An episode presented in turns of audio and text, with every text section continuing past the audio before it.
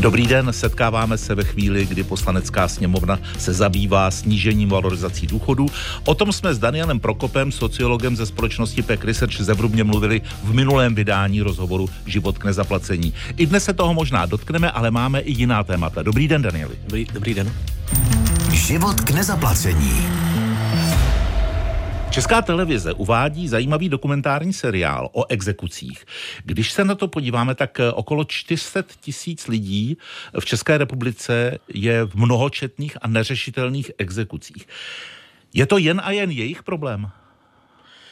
No, není to jejich problém, protože to má obrovské dopady v tom, že zhruba polovina z těch lidí v mnohočetných exekucích, pokud jsou ekonomicky aktivní, že jakoby jsou v tom věku pracovním, tak nějak redukuje příjmy. Pracuje na černo, nebo to má přes příbuzného placené, nebo má minimální mzdu a čerpá dávky a podobně. A tím jako redukuje si ty srážky exekuční a výrazně tím redukuje ale i odvody. Takže stát podle našich odhadů, podle odhadů, které jsme udělali pro NERV, tím přichází o 5 až 12 miliard korun ročně na odvodech, na tom, že ty lidé jsou motivovaní k omezení té legální práce.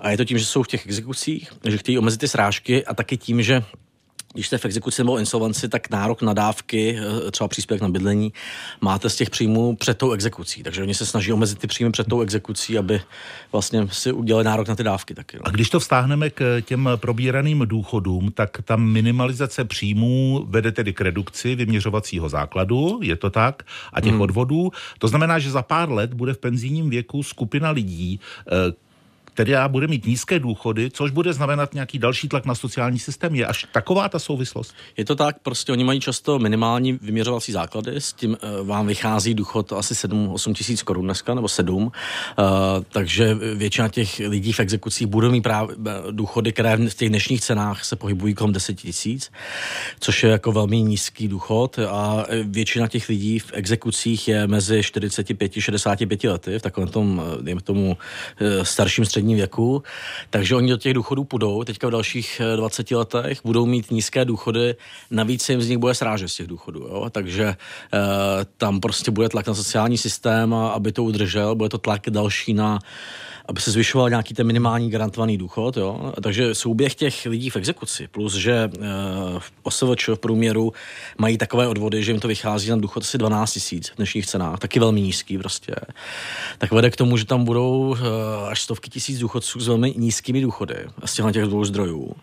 A vytvoří to právě tlak na nějakou nivelizaci celého toho systému důchodů, což zase poškodí jakoby, ty vysokopříjmové důchodce, kteří se odváděli celý život. Jo. A ještě si řekněme, že exekuce jsou vlastně i velmi významným výdajem pro zaměstnavatele. Tak tam jsou odhady, myslím, hospodářské komory nebo svazu průmyslu, které ukazují, že ty výdaje na zaměstnavatele jsou minimálně ve stovkách korun.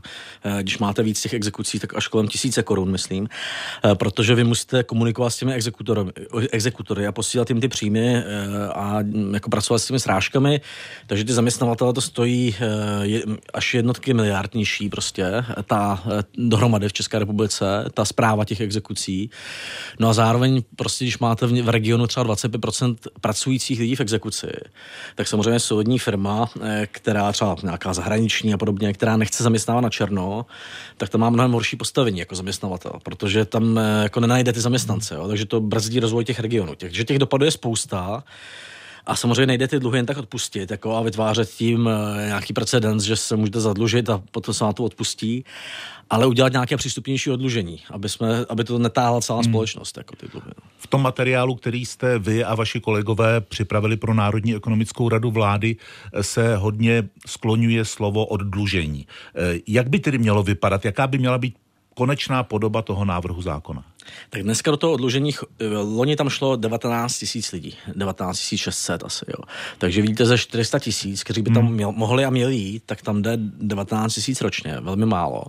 A oni tam nejdou, protože to odlužení je dlouhé, trvá 5 let, jsou v něm vyšší srážky než v exekuci. Navíc platíte 1000 korun insolvenčnímu správci jako poplatek za řízení toho odlužení.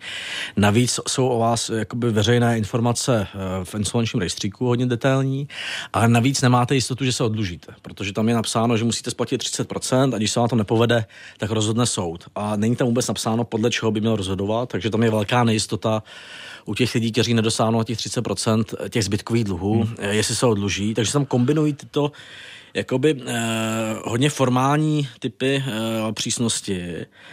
A zároveň to oddlužení ale jako nemá nástroje na to, aby vyžadovalo, že ten člověk pracuje legálně, zvyšuje si ty příjmy a podobně. Jo. Takže my navrhujeme v souladu s tím, co ale navrhuje Ministerstvo spravedlnosti, aby to oddlužení bylo kratší. Na 3 roky. 3 roky. Aby tam nebyla taková ta podmínka nejasná 30% a která je na konci, protože když máte tu podmínku na konci, tak to vytváří hroznou nejistotu, jak ten soud rozhodne.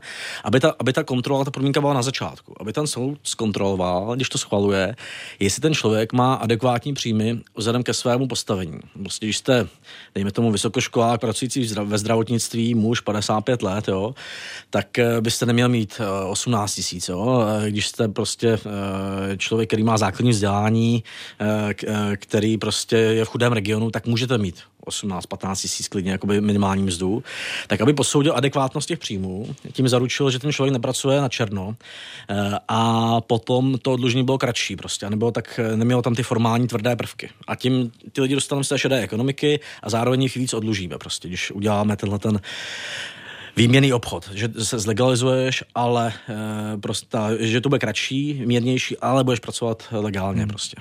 Naším hostem je sociolog ze společnosti PAQ Research, Daniel Prokop. Život k nezaplacení. Pojďme se, Danieli, podívat na další téma. Se zrušením různých daňových slev se mimo jiné uvažuje i o zrušení takzvaného školkovného a o daňových slevách na nepracující manželku či manžela. Začneme tím školkovným. Je to dobrý nápad, špatný nápad, nebo jaký je to nápad? Nejprve asi jako v těch slevách je dohromady zhruba 15 miliard korun. Jakoby stát ztrácí v těch daních, protože tam máte školkovné, to je asi 1,5 miliard nebo 1,4. Sleva na tu nepracující manželku, manžela, to je 5 miliard, ale potom je 8 miliard na slevy z úroků z hypoték, z penzijního spoření, z nějakých jakoby životních pojištění a potom jsou tam nějaké minislevy takové. Takže dohromady je asi 15 miliard a ten stát prostě musí přemýšlet tak, že buď to omezí tyhle slevy, anebo zvýší ty daňové sazby. Jo. A podle mě rozhodně asi lepší omezit maximum těch slev a až potom zvyšovat tu sazbu, aby jsme prostě neměli zbytečně vyšší sazby daně a do toho slevy, které může čerpat jenom někdo. Školkovné, tam jako se přiznám, že jsou argumenty pro i proti, protože samozřejmě to rodičům zlevňuje ty výdaje za ty školky. Na druhou stranu, vy si tam můžete uznat nebo slevit si tu daň 18 000 korun ročně, takže tam můžete dát ty poplatky 1 000 korun měsíčně za tu školku. No a ty školky samozřejmě jakoby o to mají tendenci navyšovat ty poplatky, protože vám to vrátí ten stát na těch daních, slaví vám to v té dani. Jo. Takže vlastně je to taková věc, z které ty rodiče nemusí úplně vydělat.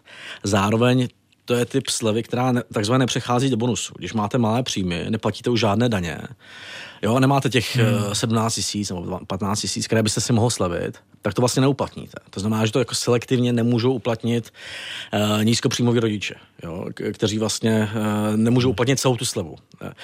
Takže z tohoto hlediska, jakože to duplikuje, ono to duplikuje tu státní podporu. Jo. Ty školky stojí mnohem víc než 1 000 korun měsíčně a možná by bylo lepší prostě zrušit to školkovné, ale těch 1,4 miliardy investovat do toho, že těch 1 000 korun měsíčně nebudou platit nízkopříjmoví rodiče.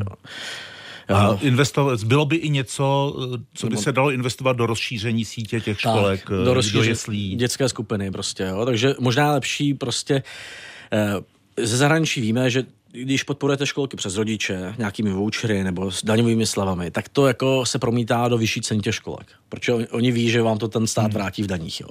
Takže možná je lepší, když stát to použije pro snižování těch cen v té veřejné síti školek, rozšiřování těch služeb a podobně. Jako.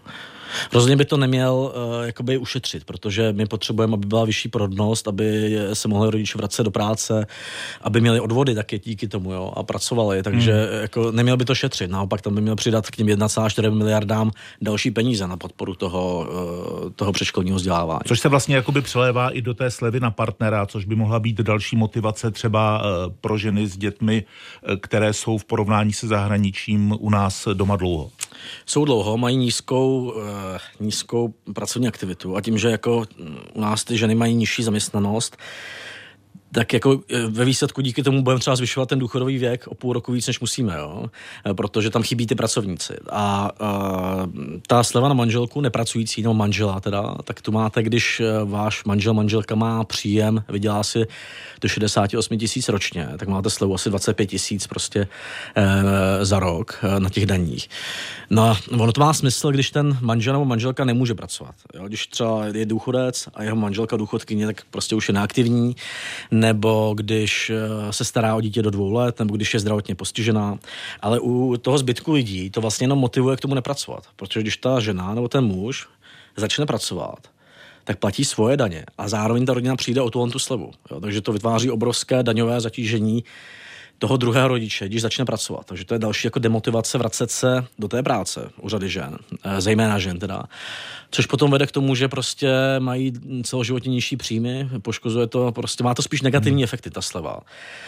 A co pro ní platí, stejně jako pro to školkovné, je, že ona nepřechází do bonusu. Když máte nízké daně, tak nemůžete prostě tu slevu vyčerpat. Takže ona jako není vyčerpatelná od těch nízkopříjmových. Takže tuhle slevu já bych buď to zrušil, anebo bych ji nechal uplatnit jenom, když ten manžel, manželka fakt nemůže pracovat. Je to důchodce, je tam dítě do 2 let, nebo je tam nějaké zdravotní postižení a tak. Jenom si musím dát pozor, aby si to posluchači nepřeložili tak, že v rádiu říkali, že ženy nemají být doma s dětmi. Tak, samozřejmě, jako, to je každá volba a myslím si, že do 2 let určitě je to chvályhodné. Potom by měla být nabídka toho státu, aby se ten člověk mohl rozhodnout. Jo? Když máte málo školek, nedostane se tam dítě ani ve 3 letech prostě, když mu jsou v září ještě 2, tak to už není svobodná volba. Ten stát tlačí prostě jako těmi motivacemi ty lidi zůstávat doma. Posloucháte radiožurnál Český rozhlas Plus, rozhovor Život k nezaplacení. Život k nezaplacení. Naším hostem je sociolog ze společnosti PAQ Research Daniel Prokop. Když se podíváme na dnešní datum, je středa 1. března, což je poslední den, kdy se vlastně víc než 100 000 dětí může hlásit na střední školu nebo víceleté gymnázium. Vzhledem k tomu, že ty děti, které teď chodí do 9. třídy, jsou vlastně nejsilnějším demografickým ročníkem za posledních, řekněme, 30 let. V 93. to bylo o něco víc. Jsou na to školy připraveny?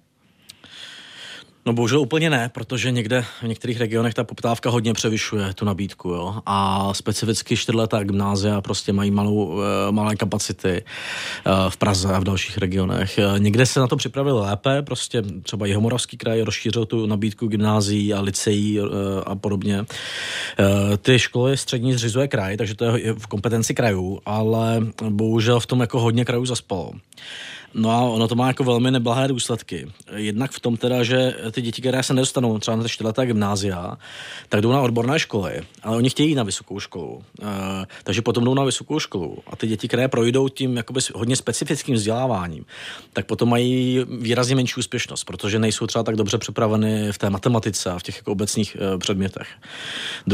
Druhý problém je, že když máte hodně nedostatek nabídky v tom středním vzdělávání, tak ty rodiče se samozřejmě bojí, že se nedostanou na ty 4leté gymply, ty děti. A tlačí je to ještě víc, je přihlašoval na ty 6leté, 8leté, jo, což vede k těm nerovnostem v tom základním vzdělávání. No a třetí věc je, že to dělá takovou, podle mě, až perverzní posedlost tím testováním v Česku. Když máte takový nedostatek těch 4letých gimplů, tak hroznou roli hraje to, jak se připravíte na ty jednotné přijímací zkoušky od toho Cermatu. Takže ty zkoušky potom ovlivňují celou obsah toho vzdělání na tom 2. stupni. Jo. Takže vy tam vlastně vytvoříte tím nedostatkem, tou soutěží, ovlivníte negativně celé vzdělávání v tom 2. stupni, protože všichni rodiče tlačí, nebo velká část rodičů tlačí na to, aby se hlavně připravili na ty zkoušky, bez ohledu na to, jestli to má smysl prostě a tak. Je to takové jako příprava na řidičák v autoškole. Tak, přesně. Jako, jo, tak v autoškole tam jste se naučil 28 otázek, nebo kolik jich bylo z paměti prakticky, tak tady je to snad lepší, ty zkoušky.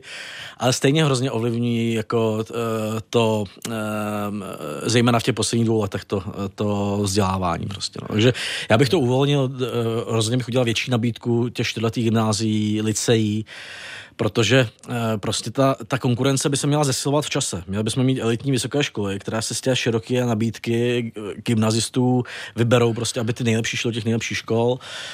Už není, téma jenom pro kraje, tedy, které zřizují střední školy. A my paradoxně v tom středním vzdělávání nepřipravíme do studentů na to, aby ty vysoké školy, aby tam mohla probíhat dobrá konkurence. Jo? Takže my si to omezíme už ve 14 letech.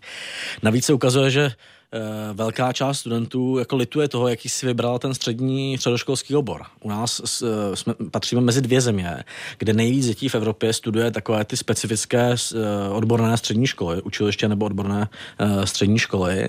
Má hodně specializované to střední vzdělávání. Velká část studentů lituje toho, co si vybrala. Je tam těch oborů je asi 300 toho středního vzdělávání. Některé se vypisují fakt jako pro jednotky žáků v těch, takže to jsou obrovské náklady vypisovat obory pro jednotky žáků. No a prostě za 20 let velká část těch oborů ani nebude existovat. Jo. Takže myslím si, že to střední vzdělávání by mělo být obecnější. Měly by tam být třeba místo těch hodně specializovaných technických oborů nějaká technická licea, která jsou trošku obecnější a větší nabídka těch 4letých gymnázií. No. Když to poslouchá někdo, jehož dítě dnes tedy podává přihlášku, nebo rodič podává zpravidla za dítě přihlášku, tak si říká, že to nemá žádné krátkodobě dobré řešení. Že to je opravdu asi součást nějaké propracované reformy. No já bych řekl, že tohle je docela jednoduché, prostě jakoby musí stát, teďka se budou dělat dlouhodobé záměry vzdělávání, které jsou i pro kraje, jako zadání pro kraje, tak tam musí prostě nastavit. A budou se dělat? Budou se dělat, mám někdy v září, stát má dát jako zadání těm krajům, tak tam musí nastavit očekávání, jak má fungovat to střední vzdělávání prostě a trochu nad tím získat aspoň dohled malinký nad těmi kapacitami. No ale to, že ten letošní ročník bude demograficky takhle početný, tak to se pár let vědělo. Že? To se vědělo v podstatě od té doby, co se narodil. Jo? Takže jako na to se mohly ty školy připravit. A s tím se málo pracuje, s tou demografií celkově. No. Když se ještě podíváme na jedno další specifikum, které se týká základního školství, my už jsme se o tom jednou částečně zmínili, Danieli, tak to jsou odklady nástupu do základní školy. Že když se někdo narodí 24. října, anebo třeba 3. listopadu, tak zpravidla rodiče si řeknou, tak půjde až od 7. Jo. A nejenom to, prostě my těch odkladů máme asi 20% dětí, kde prostě má odklad. Normální zahraničí je 1 až 5%. Jo. A teďka prostě, když se kouknete tato regionálně, tak v obcích, kde mají vyšší odklady, tak byste čekal, že ty děti, které jsou starší na konci té základky, mají třeba menší neúspěšnost. Jo. A tam vůbec není žádná souvislost, aspoň regionálně, teda mezi odklady a neúspěšností. Pravděpodobně to teda nemá moc žádný efekt, ty odklady. A zároveň prostě ten rok v té školce nebo předškolním roce stojí 50 až 100 tisíc korun na toho studenta, plus nějaké další výdaje, jakoby to... Třeba za ty předškolní poradny, které musí dát razítku. Jo, je to prostě věc, která není efektivní. V zahraničí většinou těch odkladů je 1 až 5%. Takže my tím ztrácíme v tom školství pravděpodobně minimálně 1 až 2 miliardy nákladů, které by se daly dát do toho, aby ty školy základní byly třeba líp připravené na děti, které mají nějakou horší startovací pozici, měli tam ty podpůrné pracovníky, ne je prostě držet o jeden rok díl ve školce. No. Má to nějaký částečný dopad, když se jde takzvaně od 7 potom i na to, o čem jsme se bavili, a to jsou důchody? No tak vy prostě ztratíte rok života 20% té kohorty, jo, což je hodně v těch odvodech. Takže o to musíte potom prakticky zvýšit ten důchodový věk. Jako. Říká host dnešního rozhovoru Život k nezaplacení Daniel Prokop, sociolog ze společnosti PAQ Research. Danieli, děkuji, hezký den, naslyšenou. Radiožurnál